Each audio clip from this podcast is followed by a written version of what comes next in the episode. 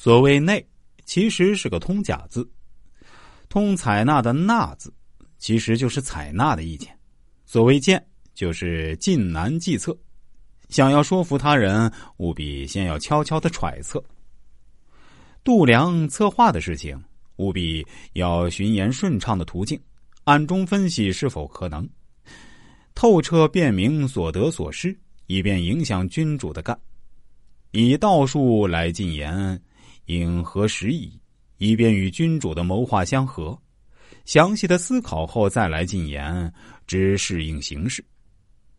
内事内情有不合时宜的，就不可以实行，就要揣量切莫行事，从便利处入手来改变策略，用善于变化来被采纳，就像以门管来接纳门件一样顺当。凡是谈论过去的事情，要先顺畅的言辞；凡是谈论未来的事情，要采用容易变通的言辞。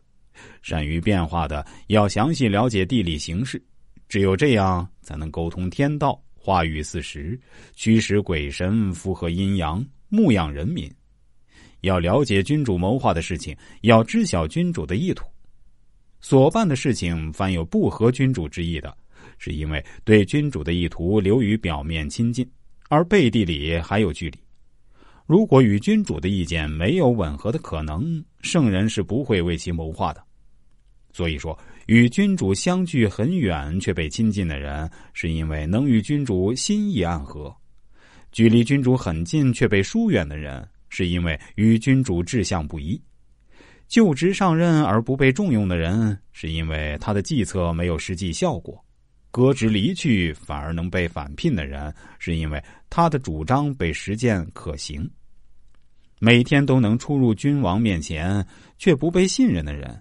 是因为他的行为不得体，距离遥远，只要能抠到声音就被思念的人，是因为其主张与决策都相合，正等他参与决断大事。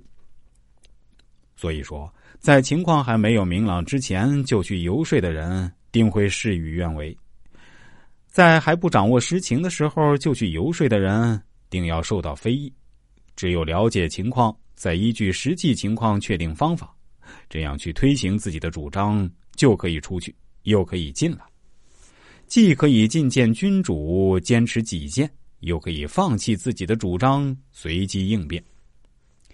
圣人立身处世，都以自己的先见之明来议论万事万物，其先见之明来源于道德、仁义和计谋。首先摘了圣经和书经的教诲，再综合分析利弊得失，最后讨论。就任还是离职？要想与人合作，就要把力量用在内部；想要离开现职，就要绕力量用在外面。处理内外大事，必须明确理论和方法。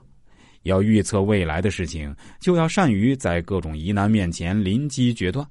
在运用决策时，要不失算，不断建立工业和积累德政，善于管理人民，使他们从事生产事业。这叫做巩固内部团结。如果上层昏庸不理国家政务，下层纷乱不明为臣事理，各执己见，事事抵触，还自鸣得意，不接受外面的新思想，还自吹自擂，在这种情况下，如果朝廷诏命自己，虽然也要迎接，但又要拒绝，要拒绝对方的诏命，要设法给对方一种错觉。就像还原旋转往复一样，使旁人看不出你想要干什么。在这种情况下，急流勇退是最好的办法。